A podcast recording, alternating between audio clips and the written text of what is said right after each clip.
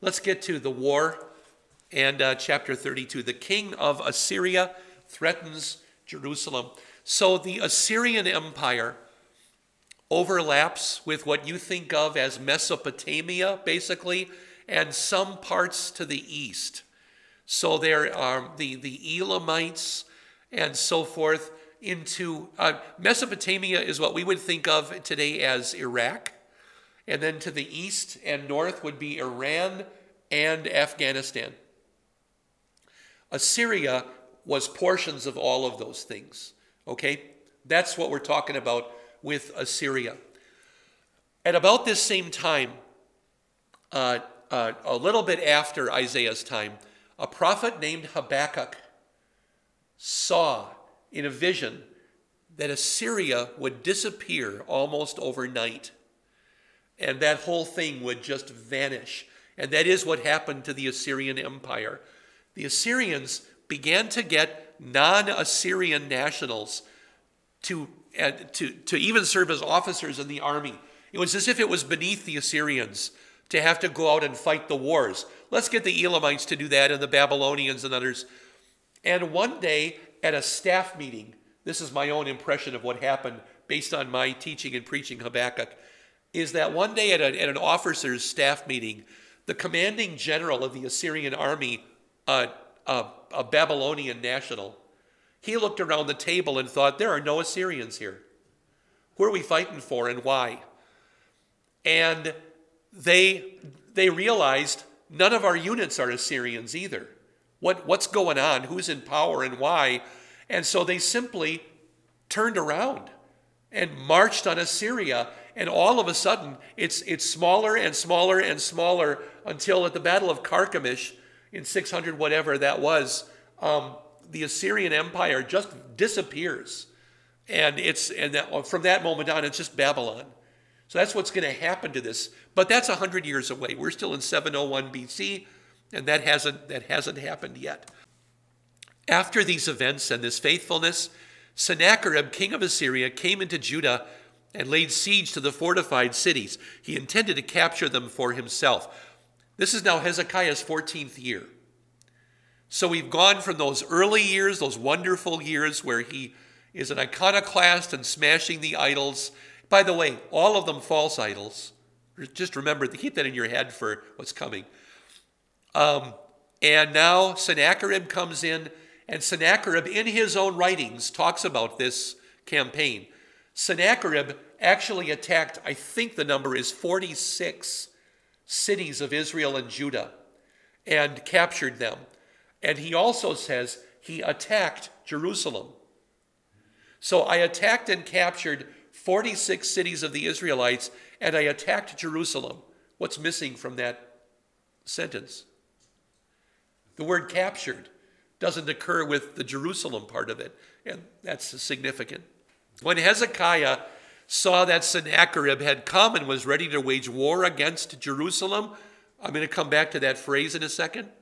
He made plans with his officials and soldiers to block the water supply from the springs outside the city. Hezekiah takes the Assyrian threat seriously.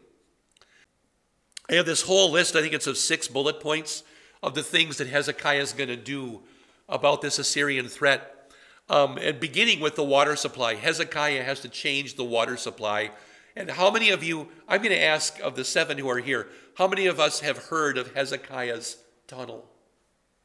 Okay, almost half. That's pretty good. I'll show you pictures. It's pretty cool stuff. Let's go back to, to the second half of verse 2. Was ready to wage war against Jerusalem. Actually, in Hebrew, is set his face on Jerusalem. That's a unique phrase. No, it's not unique. It occurs twice in the Bible. So he set his face on Jerusalem, and who else did this? Jesus set his face on Jerusalem. It's the same expression. Uh, one for attacking Jerusalem and one for destroying sin. Um, but so Sennacherib and Jesus had the same attitude, both incidentally coming out of the north. Um, coming down to Jerusalem. That would be an interesting sermon. Wow. I haven't officially picked my text yet for next week, Tuesday, so maybe I'll preach on this. I don't know. They helped him by gathering, this is back to the tunnel, they helped him by gathering a large group of people who stopped all the springs and the water channel that flowed through the middle of the land. They said, Why should the kings of Assyria come and find abundant water? You know, it's, it's, it's like the attackers come and you've left them with supplies. You know, no, let's sh- at least shut the, the water supply off. Um, and so that's what he wants to do. Hezekiah strengthened his position. He rebuilt the whole part of the wall that had been broken down, I believe, in his father's time. He made the towers taller. How do you make towers taller?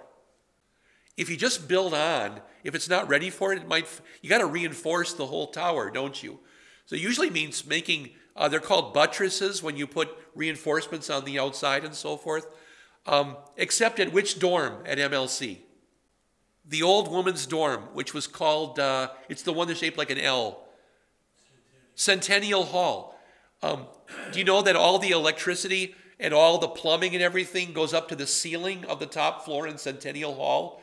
Because it was designed to be able to hold extra floors above if they ever want to rebuild. So we could we could rebuild up there. You know, I don't know if they're planning on it, but they could.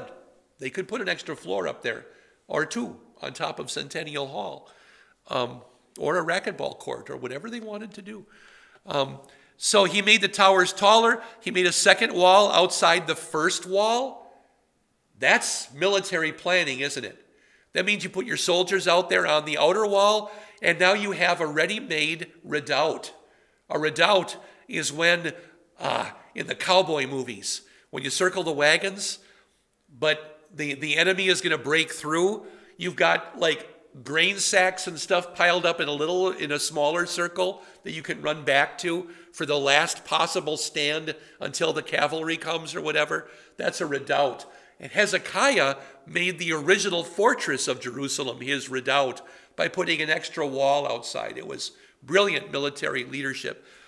Um, he strengthened the Millo of the city of David. That's the rampart that supports the temple. It's got to be reinforced because there's going to be you know, maybe stones coming out of catapults and things.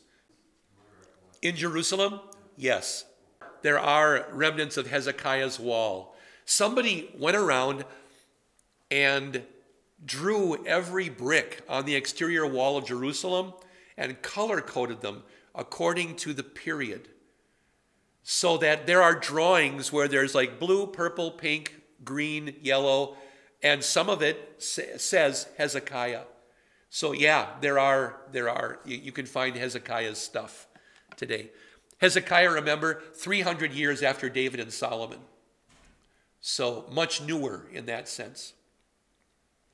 He also made many weapons and shields. Um, so, in, in every sense, uh, we're not even done yet. He sent military officers over the people. What's that called when civilians have military people over them? It's not Marshal Dillon, it's martial law. Yeah. And if you're under attack, it's a, probably a wise thing. The soldiers are the ones who know where the enemy is, and therefore the soldiers should be able to tell the civilians, get out of that building and go into this building. Yeah. Here in New Ulm, during uh, the, uh, the uh, Sioux uprising, uh, what was the guy's name? The commander in charge of, was it Flandrau? I'm not sure if it was Flandrau or some other Mankato name um, I'm not sure uh, what it was, but it might have been Flandrau. Wasn't I have to go around and read the signs again. Um, so, but he brought them all together with him. This is the most important part. He brought them all together in the square at the city gate, and he spoke to encourage them. So he gives them a pep talk. So communication lines are open as well. It's not just do this; it's why. That's important for the people. Be strong. Be courageous. Do not be afraid. Do not be terrified because of the presence of the king of the Syria and the horde that is with him, because the one that is with us is greater than those who are than all those who are with him. With him is only an arm of flesh. With us is the Lord our God to help us and to fight our battles. The people were encouraged by the words of Hezekiah, king of Judah. So, yeah, he repaired the wall, made the towers taller, made a second wall outside the first wall, strengthened the rampart, the Millo, made weapons and shields, military command over the population, changed the water corps. But he encouraged the people by focusing on God. This is the most important thing that he did. After this, while Sennacherib, king of Assyria, was attacking Lachish with his powerful forces, this is one of the Bible's earliest references to Lachish. I think that Lachish was one of the later cities built up. It's one of the western cities, uh, kind of overlooking the Philistine territory. Lachish and Azekah form a triangle. I'll, I'll, do it this way Jerusalem, Lachish, and Azekah make a triangle with, uh, uh for, for um, the uh, penance and signal fires. In the book of Jeremiah, they get talked about because the Babylonians are, are attacking those same cities. And here we have it in the days of Sennacherib back in 701. He sent his officials to Jerusalem, to Hezekiah, king of Judah, and to all the people of Judah who are in Jerusalem. So Sennacherib isn't even at Jerusalem, he's at one of the strongholds because he doesn't think Jerusalem is as bad of a or as difficult of a target. He wants to get, get rid of these garrisons first, and then he'll go after Jerusalem. Sennacherib's officials proclaimed, this is what Sennacherib, king of Assyria, says. What are you relying on as you sit there under siege in Jerusalem? Isn't Hezekiah misleading you? Brilliant thing to do if you want to get people to uh, desert a king is to put a, put a wedge in between the people and their leader. That's important. Don't trust your leader. And then he is handing you over to die by famine and thirst when he says, The Lord our God will deliver us from the hand of the king of Assyria. So now he even puts fear into them. If you don't follow me, it's going to be bad for you. Not realizing if we follow you, it's going to be bad for us too. Hasn't this same Hezekiah taken away the Lord's high places and altars and commanded Judah and Jerusalem, You are to worship in front of one altar and you are to send up sacrifices only from it? This is kind of interesting. First of all, Sennacherib has it wrong, probably on purpose. He's making Hezekiah sound like it's his idea to smash God's altars. They, they weren't God's altars, were they? But also, he's questioning their religion. You know, have, have you made God mad by what you've done? Um, so he's getting at, at, at their religion now, too. Don't you know what I and my fathers have done to all the people of the other lands? Were the gods of those foreign nations ever able to deliver their land from my hand? Who among all the gods of those nations that my father devoted to destruction was able to deliver his people from my hand? So will your God be able to deliver you from my hand? You know, on the other hand, what's he offering in return? I want to destroy you, so stop resisting me so I can destroy you. It's not a great, you know, uh, anyway. Now, don't let Hezekiah deceive you and mislead you like this. Do not believe him. For no God of any nation or kingdom has been able to deliver his people from my hand or from the hand of my father. How much less will your God? He will not deliver you from my hand. Well, now these are fighting words.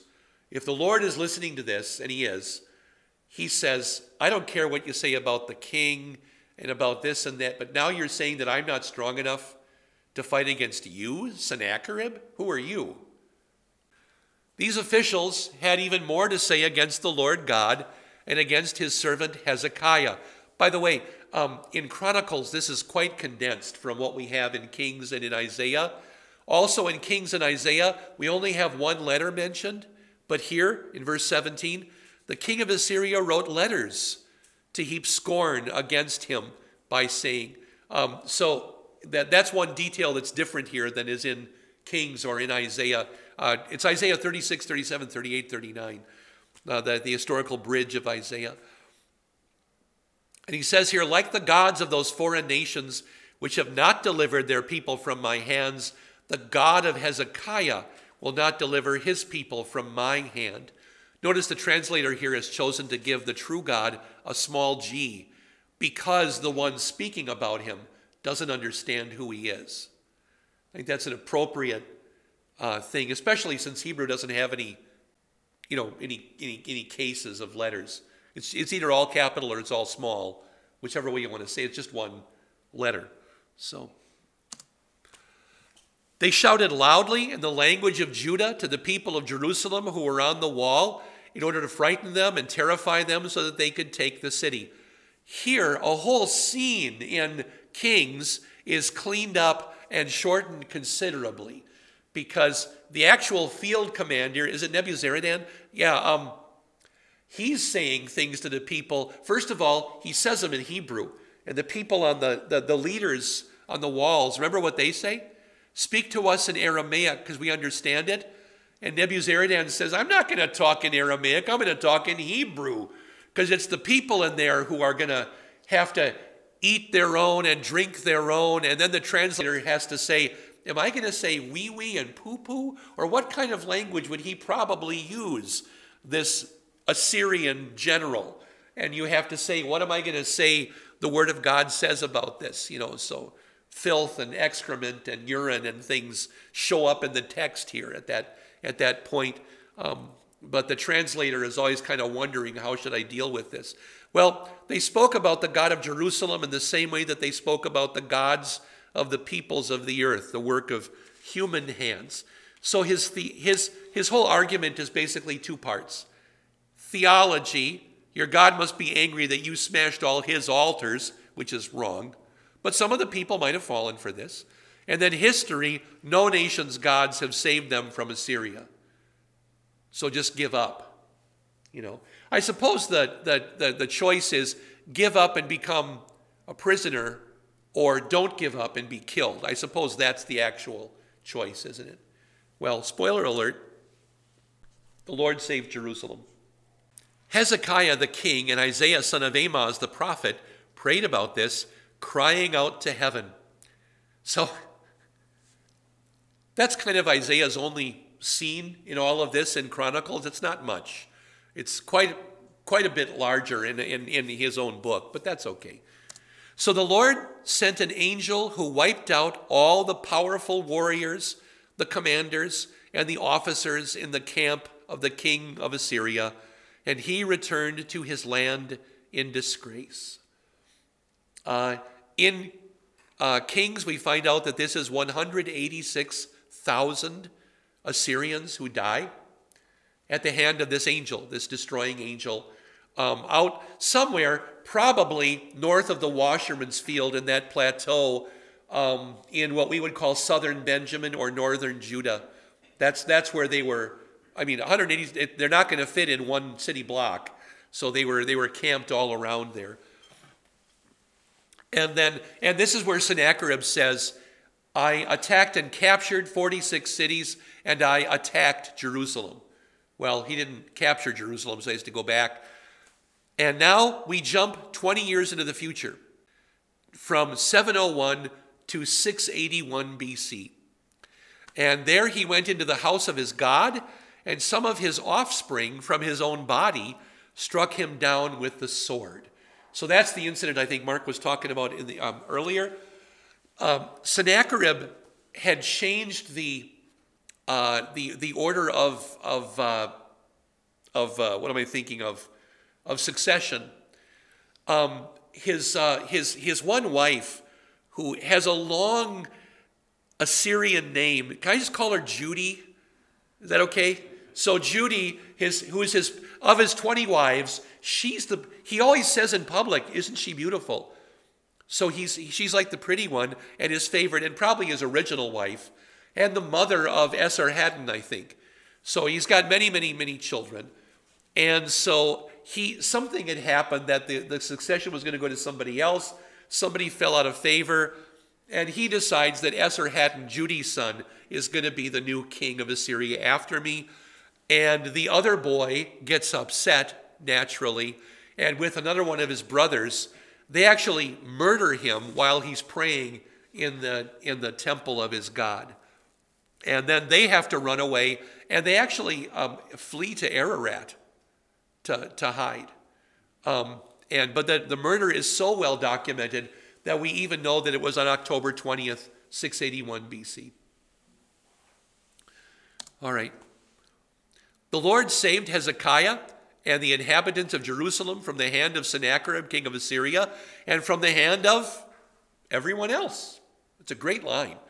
Um, he gave them rest on all sides. So um, it's, he's given them rest already to the west, to the south, to the east, and now to the north as well.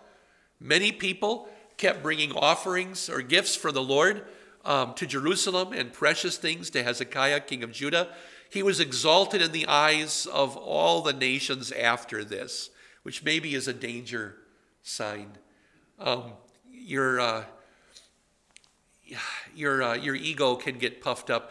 God blesses us with wives who challenge us. There's 100 years ago, the president of our seminary was um, August Pieper. And he used to, this is when our seminary uh, uh, uh, was in Thiensville. It never moved, but we say now that it's in Mequon because Mequon changed, Thiensville didn't. And so, anyway, um, uh, uh, uh, President Pieper at that time lived in the seminary itself. If you visit our seminary, you go through the arch, to the right are the classrooms, and to the left would have been the apartments of the president. That's, that's what that area was in there. And he, President Pieper had gone down into Thiensville on a, one Sunday to preach um, as a guest preacher with his wife and some students. And they came up, back up to the seminary, and, and his wife had made lunch for all of them. And they're sitting down to the lunch, and the students are talking about, you know, ooh and ah, and wonderful sermon, great theological points, sir, and all of this. And one of, I think one of the students asked Mrs. Pieper what she thought of the sermon. And I, I can kind of see her setting down the ham and taking off the oven mitts and kind of sighing and looking at her husband and saying, Well, not so good again this week, I think, huh, honey? Like, and it's, and it's the again that always gets me when I quote her on that. Not so good again this week. Like, okay, she was keeping him in his place and humble um, over his preaching. We had little kids so most of the time that I was asking my wife how my preaching was, Kath would say, I have an infant. I haven't heard you preach in 20 years. You know, that was usually what she would say to me. In those days, Hezekiah became sick and was dying. He prayed to the Lord, and the Lord answered him and gave him a sign.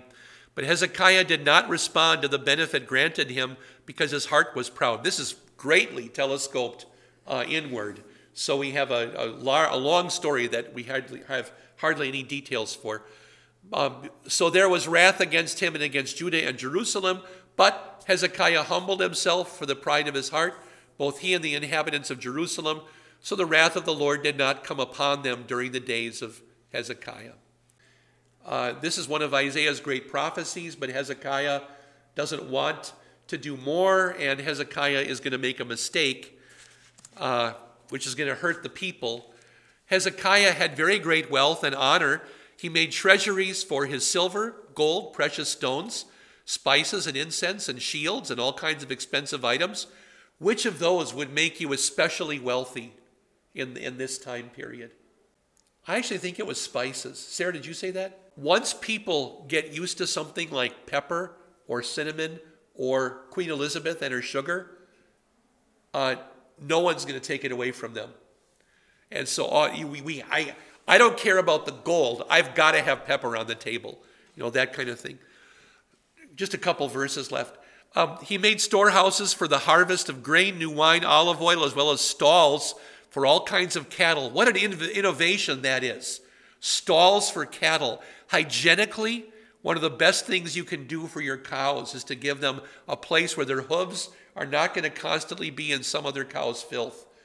Um, so the, the, the, the next greatest step after this was what? It's the invention of concrete. So that, so that you could go from here to something even better, you know, which was proper drainage and so forth. But stalls for cattle, a great innovation. Pens for flocks of sheep and goats. He built cities for himself and amassed flocks of sheep and very many cattle for God had given him very much property and many possessions. Our translator doesn't have enough adjectives. How often can you say very, very many, many muches and oodles? You know, it's hard to do. Hebrew does it, he gets away with it. This Hezekiah was the one who closed, oh, here it is. I hope you got time for a couple pictures. Who closed the upper outlet of the Gihon spring. He directed the water down to the west side of the city of David. Hezekiah was successful in everything that he did. So he diverted the water from outside of the city to within the city. And he digs a tunnel, and they dig it from the two ends to meet in the middle. And this is the path that they take. And they met. That's what's spectacular. in 700 BC, and they're only a couple of inches off. Uh, you can see inside the tunnel that, that it's just a little bit of a jag in the in the tunnel. Otherwise, they they they they, they had gotten it right. Um, it's just incredible. Um, inside, uh, much of it looks like this. They they they found the inscription that the uh, diggers made in the middle of the tunnel when they heard the guys on the other side. So they, they, they made this inscription. Somebody made a little plaster cast of it and brought it out, which is really fortunate because the next guy decided, oh, I want to take that inscription out. And it's kind of like as he's carrying it out, he drops it. So at least we have the plaster cast to know what all the letters said and so forth. Part of the, of the tunnel system actually looks like this. It's just gorgeous. So most of it's underground. Not all of it, but yeah. This, this was mostly done by following natural streams underground and where, where's the water going.